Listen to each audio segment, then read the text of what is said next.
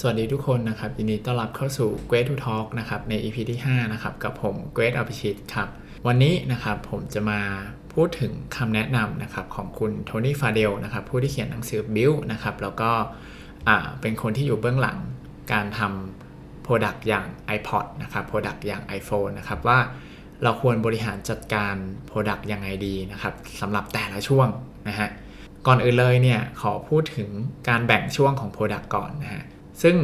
คุณ Tony Fadell เนี่ยเขาให้แบ่งช่วงของ Product ออกเป็น 3 ช่วงด้วยกันนะครับ ในที่นี้ผมขอเรียกมันว่าเวอร์ชันเนาะให้แบ่งออกเป็น 3 เวอร์ชันก่อนเลย ก็คือเวอร์ชัน1 2 3 นี่แหละนะฮะและทีนี้เนี่ยก็มาดูในแง่มุมต่างๆ ว่าเออเราควรจะบริหารยังไงนะครับ ซึ่งแง่มุมเนี่ยมันก็จะมีอยู่ 4 แง่มุมด้วยกันนะครับที่เขาได้ให้คำแนะนำไว้นะครับ แง่มุมแรกก็คือกลุ่มลูกค้านะครับ แง่มุมที่ 2 ก็คือในมุมของตัว Product นะครับ แง่มุมที่ 3 ก็คือในตัวของทีมงานนะฮะแล้วก็แง่มุมที่ 4 ก็คือในมุมของธุรกิจนะครับ เดี๋ยวผมจะค่อยๆเล่าให้ฟังไปทีละแง่มุมนะครับว่าเออเราควรจะบริหารยังไงดีสำหรับ Product ทั้ง 3 เวอร์ชันนะครับมาเริ่มกันที่แง่มุมแรกนะครับ เกี่ยวกับกลุ่มลูกค้านะครับที่เราควรจะโฟกัสนะฮะสำหรับแต่ละเวอร์ชันนะครับเขาบอกว่าในเวอร์ชันที่1เนี่ย กลุ่มลูกค้าเนี่ยเราควรจะโฟกัสไปที่กลุ่มของ Innovator นะครับหรือว่ากลุ่มของ Early Adopter ก่อนเลยนะครับ ซึ่งเขาบอกว่ากลุ่มคนเหล่านี้เนี่ยเขาจะเหมือนชื่นชอบอะไรที่มันใหม่ๆนะครับแล้วเขาก็เรียกว่าใช้อารมณ์ในการตัดสินใจซื้อนะครับ ต่อให้เออเขารู้อยู่แล้วแหละว่ามันอาจจะมีบั๊กนะฮะมันอาจจะมี error นะครับแล้วเขาก็จะเหมือนคอยให้คำแนะนำหรือว่า feedback Product เราได้นะครับ อันนี้สำหรับเวอร์ชันที่ 1 ให้เราโฟกัสกลุ่มลูกค้า กลุ่มนี้นะฮะทีนี้พอ Product ที่2นะฮะอ่า Product เวอร์ชันที่2เนี่ยเขาบอกว่าพอเราเรียนรู้จาก Product เวอร์ชันแรกแล้วเนี่ยกลุ่มลูกค้าที่เราควรจะโฟกัสสำหรับ Product เวอร์ชันที่2เนี่ยก็คือกลุ่ม Early Majority นะครับกลุ่มนี้ก็จะเป็นกลุ่มที่ใหญ่ขึ้นนะครับเรียกว่าก็จะทำให้ Product เราเริ่มจะ mass แล้วนะฮะเขาบอกว่าคนกลุ่มนี้เนี่ยเหมือนเป็นเหมือนเป็น trendsetter นะครับเป็นผู้แบบกำหนดเทรนด์เลยนะครับว่าเออ Product เนี่ยเราควรจะ mass ไหมนะครับเพราะคนกลุ่มนี้เยอะถ้าเกิดว่าคนกลุ่มนี้เขา adopt หรือว่ายอมรับตัว Product เราเนี่ยก็มีโอกาสสูงที่ Product เราเนี่ยจะ mass แบบทั้งตลาดนะครับเขาบอกว่าคนกลุ่มนี้จะรอดูกลุ่มของ Early Adopter ก่อนว่าใช้งานแล้วเป็นไงนะครับ แล้วก็อาจจะอ่านแบบรีวิวบางอย่างนะครับ จากคนที่ใช้กลุ่มแรก ๆนะครับ แล้วก็ จะไม่คาดหวังว่าเออพอมาใช้แล้วเนี่ยมันจะเจอบั๊กเยอะ มันจะเจอข้อผิดพลาดเยอะนะครับ แล้วค่อยตัดสินใจซื้อนะครับผม อันนี้สำหรับ Product เวอร์ชันที่2นะครับ ทีนี้ใน Product เวอร์ชันที่3เนี่ย กลุ่มลูกค้าที่เราควรจะโฟกัสก็คือกลุ่มของ Late Majority แล้วก็ l a g g a r d นะครับ คนกลุ่มนี้เนี่ยก็คือเป็นใครก็ได้ เป็นใครทุกคนเลยที่ไม่ได้เป็น 2 กลุ่มแรกเนาะ คือคนกลุ่มนี้เรียกว่าเป็น mass นะครับ เป็นกลุ่มลูกค้า mass เลยที่ เขาเนี่ยเริ่มจะคาดหวัง Product ที่ Perfect ละนะฮะ แล้วก็จะซื้ออะไรที่แบบเหมือนเป็นผู้ชนะในตลาดนะครับแบบเป็นสิ่งที่ดีสิ่งที่ Perfect นะครับแล้วก็เรียกว่าซื้อไปแล้วเนี่ยก็จะไม่รู้สึกผิดหวังนะครับ อันนี้เป็นกลุ่มลูกค้าที่เราควรจะโฟกัสในเวอร์ชันที่3นะครับทีนี้ในแง่มุมถัดมานะครับในแง่มุมของ Product นะครับเวอร์ชันที่1เนี่ยเขาบอกว่า ให้เราเหมือนปล่อยอะไรที่มันเหมือนเป็น prototype นะครับ เป็นเวอร์ชันแรกออกไปก่อนนะครับ ก็เขาบอกว่าในมุมของ Product เนี่ยช่วงนี้เนี่ยเวลาเราจะหาลูกค้าเนี่ยก็จะมีต้นทุนที่สูงมากนะครับ ช่วงแรกเนี่ยเรื่องของการ partnership เนี่ยก็อาจจะยังไม่มีไม่มีพันธมิตรนะครับ เรื่องของ marketing เรื่องของเซลล์เนี่ยก็จะทำได้ยากนะครับ เพราะว่าเราเองเนี่ย ยังจะต้องแบบรู้ก่อนว่าแบบเออตลาดเป็นยังไงนะครับ ช่วงนี้เนี่ยก็ยังไม่ค่อยเข้าใจตลาดนะครับ ในส่วนของ Product เองเนี่ยก็พยายามปล่อยอะไรที่เป็นเหมือนเป็น prototype ไปก่อนนะครับ ไป test ก่อนไปทดสอบก่อนนะครับ เพื่อเพื่อ get feedback กลับมานะครับ ทีนี้ถัดมานะครับในเวอร์ชันที่ 2 ของแง่มุมของ Product เนี่ยเขาบอกว่าพอเราปล่อยไปแล้วเนี่ยเวอร์ชันที่ 2 สิ่งที่เราควรจะโฟกัสเลยนะครับ คือเรื่องของการ fix หรือว่าให้เราซ่อมมันนะครับ อะไรที่เรารู้จากเวอร์ชันหนึ่งเนี่ยให้เราซ่อมมันนะครับเขาบอกว่าในระยะเนี้ยเนี่ยปัญหานะครับ หรือว่าอะไรที่เรารู้มาเนี่ยหรือว่าแบบเป็นประเด็นที่เราไม่เคยรู้มาก่อนตอนที่เราแบบคิด Product นะครับ ให้เราแบบเรียกว่า fix มันแล้วก็ซ่อมมันให้ดีที่สุดให้เวอร์ชันที่2เนี่ยมันดีกว่าเวอร์ชันที่ 1 เพราะว่าเวอร์ชันที่1เนี่ยมันเป็นเหมือน prototype เนาะเราก็เอาเราก็ยังไม่รู้นะครับว่า ลูกค้าจะคิดยังไงนะครับคนใช้งานจะคิดยังไงเนี่ยเวอร์ชันที่ 2 พอเรารู้แล้วนะฮะเราก็พยายามซ่อมมัน fix มันนะครับส่วนในเวอร์ชันที่3นะครับอย่างที่ผมบอกเนี่ยกลุ่มลูกค้าเนี่ยจะเป็นกลุ่มแบบ late majority และเขาก็คาดหวังอะไรที่ perfect หรือว่าเป็น winner ของตลาดและเวอร์ชันนี้เราควรจะโฟกัสในเรื่องของความ perfect ของ Product แหละนะครับ เราก็จะไม่ค่อยทำอะไรออกมาเยอะและจะพยายาม สนใจเรื่องธุรกิจมากขึ้นนะครับ แล้วก็ดูในเรื่องของ touch point ต่างๆนะครับของลูกค้านะครับว่าจะทำยังไงให้มันสมบูรณ์แบบที่สุดให้ perfect ที่สุดนะครับ อันนี้ในแง่มุมของ Product นะครับทีนี้ในแง่มุมถัดมาคือในส่วนของทีมงานนะครับในส่วนของทีมงานเนี่ยเวอร์ชันแรกเนี่ยเขาแนะนำว่านะครับให้เราเนี่ยพยายามเหมือนเอาซอร์สนะครับหรือว่าเรายังไม่มีทีมงานเป็นของตัวเองเนาะก็พยายามแบบอะไรที่ ทำได้เร็วกว่า อย่างเช่นแบบไปจ้างคนอื่นนะครับ ไปจ้างฟรีแลนซ์นะครับ มาทำก่อนอย่างแบบไม่ว่าจะเป็น marketing เอยนะครับ คนทำ PR หรือแม้กระทั่ง HR นะครับ หรือแม้กระทั่งทีมกฎหมายเนาะหรือว่าทีม research อะไรก็แล้ว แต่ช่วงนี้จะเป็นเหมือนเราแบบไปจ้างคนนอกมาทำนะครับ เราจะยังไม่มีแบบทีมที่เหมือนเป็นทีมงานของเราเลยที่เป็นแบบพนักงานประจำนะครับ เพราะว่าเราต้องการ feedback ของ Product เวอร์ชันที่ 1 ก่อน เพราะฉะนั้นเนี่ยอะไรที่เหมือนไปจ้างครั้งเดียว แล้วก็เสร็จงานก็จบกันนะครับ ก็จะเป็นสิ่งที่เขาแนะนำนะครับ ทีนี้พอมาระยะที่ 2 เนี่ย Product เวอร์ชันที่ 2 เนี่ยเขาบอกว่า เฮ้ย เราเริ่มจะมีฟังก์ชันเมื่อกี้นะฮะที่ผมพูดไปเนี่ยเป็นของตัวเองละนะครับ เพราะว่า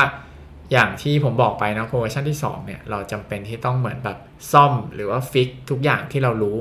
นะครับที่เราเรียนรู้มาที่เราได้ feedback มาจากเวอร์ชันที่ 1 นะครับจากกลุ่ม Early Adopter จากกลุ่ม Innovator เนี่ยเราก็ต้องเหมือนจ้างคนมาระดมกันแก้นะครับเพื่อให้ Product เวอร์ชันที่2เนี่ยมันดีขึ้นนะครับทีนี้ถัดมานะครับในเวอร์ชันที่3เนี่ยเขาแนะนำว่าให้เราเนี่ยเริ่มมี expertise นะครับหรือว่าผู้เชี่ยวชาญผู้ชำนาญนะครับในเรื่องนั้นเลยนะครับที่เรากำลังทำอยู่เนี่ย product ที่เรากำลังทำอยู่เนี่ยเข้ามาในทีมนะครับเข้ามาในบริษัท เพื่อที่จะทำ product ให้ perfect ที่สุดนะครับ ให้ทำให้ทุกแง่มุมใน product เนี่ยมันออกมาแล้วดีที่สุดสำหรับลูกค้านะครับ เพื่อที่เราจะได้เอาไปเสิร์ฟลูกค้าที่กลุ่มใหญ่ขึ้นนะครับ กลุ่มแมสนะกลุ่มของตัว late majority นะครับที่ผมพูดไปเนาะหรือว่ากลุ่มเล็กกาดเนี่ยกลุ่มนี้เป็นกลุ่มแมสละเป็นกลุ่มแบบใครก็ได้และที่จะมาใช้ Product ของเรานะครับเขาก็แนะนำว่าเออให้เราเนี่ยหาผู้เชี่ยวชาญนะครับ แล้วก็อีกอันนึงก็คือถ้าเป็นไปได้เนี่ย ถ้าเกิดว่าไม่มีเนี่ยก็ให้พยายามเลือกนะครับเวลาเราจะไป outsource ทีมงานที่จะมาช่วยเราทำ Product ให้มัน perfect เนี่ยพยายามเลือกให้มันมากขึ้นนะครับผมแล้วก็ที่สำคัญนะครับสำหรับเรื่องของทีมงานเนี่ยช่วงเนี้ยเราจะต้องเหมือนหาแบบเหมือน key นะครับ key ที่เป็นความแตกต่างที่เราจะเหนือกว่าตลาดที่เราจะเป็น winner นะครับเพราะเราต้องเอาชนะใจกลุ่มลูกค้าที่เป็นกลุ่ม mass เนาะ ก็จำเป็นที่ต้องมีผู้เชี่ยวชาญนะครับ หรือว่าไปเอา source แบบบริษัทที่มีความชำนาญในเรื่องนั้นนะครับสำหรับ Product เวอร์ชันที่3นะครับทีนี้ถัดมานะครับในแง่มุมของธุรกิจเนี่ยเขาบอกว่า Product เวอร์ชันแรกเนี่ยควรจะหา Product Market Fit นะฮะ Product Market Fit ก็คือว่า Product เราเนี่ยต้องพิสูจน์ให้ได้นะครับว่ามันมีคนที่เป็นกลุ่มของ Early Adopter นะฮะแล้วก็กลุ่มของ Early Majority เนี่ยซื้อนะครับ เพราะว่าอย่างที่ผมบอกไปตอนแรกเนาะกลุ่มของ Early Majority เนี่ยเขาจะดูก่อนว่าเฮ้ยไอกลุ่มคนแบบ early adopter เนี่ยใช้แล้วเป็นยังไงนะรีวิวเป็นยังไง น่าใช้หรือเปล่านะครับเขาถึงจะ adopt หรือว่ามาใช้ Product ของเรานะครับ ตรงนี้ก็จะเป็นเหมือน challenge ของตัวหลาย ๆ ธุรกิจ หรือว่าหลาย ๆ startup นะครับที่จะต้องทำยังไงก็ได้ให้หา Product Market Fit ได้นะครับสำหรับเวอร์ชันที่1นะครับแล้วเขาบอกว่า ไอเวอร์ชันที่1เนี่ยถ้าเกิดว่า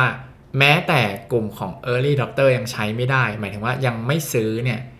ก็ไม่ต้องพูดถึงเวอร์ชันที่ 2 เลยนะครับ ซึ่งเวอร์ชันที่ 2 เนี่ยสิ่งที่ต้องโฟกัสเลยคือเรื่องของ profitable product นะฮะก็จะเริ่มแบบทำยังไงก็ได้นะครับ ที่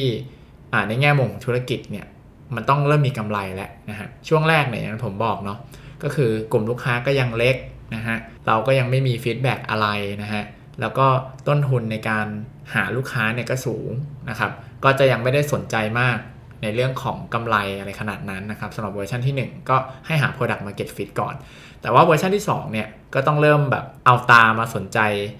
เรื่องของกำไรและว่า God Profit เราจะเป็นยังไงนะครับเขาบอกว่าในเวอร์ชันที่ 2 เนี่ย เราต้องแบบเริ่มสนใจตัว God Profit และว่าเอ้ยมันควรจะกำไรได้แล้วนะนะครับเพราะว่าเราเนี่ย มีกลุ่มลูกค้าที่ใหญ่ขึ้นนะครับ ต้นทุนในการหาลูกค้าก็น้อยลงนะครับ แล้วก็ได้ feedback มากมาย แล้วเราก็มีทีมงานที่เป็นของตัวเองนะครับ แล้วก็คอยเหมือนซ่อมคอย fix นะครับ คอยปรับปรุง Product ให้มันดีขึ้นแล้วนะฮะ ส่วนในเวอร์ชั่นที่ 3 นะครับ ในแง่มุมของธุรกิจเนี่ย เราต้องทำให้เป็น profitable business นะฮะ มันต่างกันยังไงกับเวอร์ชันที่2ครับ ในเวอร์ชันที่3เนี่ย ก็คือว่าเริ่มดู บรรทัดสุดท้ายของธุรกิจแหละว่า เออ มันกำไรหรือยังนะครับ หรือว่า net margin เมื่อกี้ gross profit นะฮะ อันนี้คือ net profit นะครับ ว่าเออบรรทัดสุดท้ายของธุรกิจเนี่ยเรากำไรหรือยังนะครับ เพราะว่ากลุ่มเนี้ยที่เราโฟกัสเนี่ยมันเป็นกลุ่มที่เหมือนเป็น mass นะฮะ เป็นคนที่เรียกว่าใช้กันทั่วบ้านทั่วเมืองแล้วนะครับ ในส่วนธุรกิจเนี่ยเราควรจะสนใจเรื่องนี้นะครับว่าเอ้ยธุรกิจเราเนี่ยกำไรหรือเปล่านะครับ เพราะว่าถ้าเกิดว่า คนใช้กันทั่วบ้านทั่วเมืองแล้ว แล้วเรายังไม่กำไรนะครับ มันก็อาจจะทำให้ธุรกิจเราเนี่ยไปต่อไม่ได้นะครับสำหรับในแง่มุมของธุรกิจนะครับที่เขาแนะนำนะครับ ทีนี้นะครับเขาก็มียกตัวอย่างนะครับว่าอย่าง Google นะครับ Facebook Twitter หรือว่า Pinterest เนี่ยในช่วงเริ่มต้นเนี่ยเขาก็ไม่ได้สนใจในเรื่องของอการสร้างไรายได้นะครับ ช่วงแรกเนี่ยทำยังไงก็ได้ให้คนมาใช้ก่อนนะฮะคนมาใช้ก่อนแล้วก็ ทำยังไงให้คนมาใช้เยอะนะฮะแล้วพอคนใช้เยอะเนี่ยเขาก็ค่อยแบบคิดวิธีการหาไรายได้นะครับ อย่าง Google เนี่ยก็จะเป็น Google Ads นะฮะก็คือเป็นโฆษณาใน Google นะครับ หรือว่าแม้แต่ตัว YouTube นะครับที่เราใช้กันเนี่ยก่อนหน้านั้นเนี่ยเราก็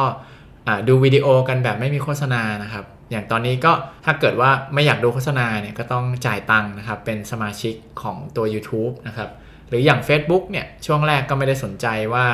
จะต้องสร้างไรายได้หรือทำให้บริษัทกำไรนะครับ ก็ทำยังไงให้คนมาใช้ก่อนนะครับ พอคนมาใช้เยอะขึ้นนะครับ ก็เริ่มให้ร้านค้านะครับ หรือบริษัทเนี่ยมาลงโฆษณากันผ่าน Facebook นะครับ ก็ถ้าเป็นตัวอย่าง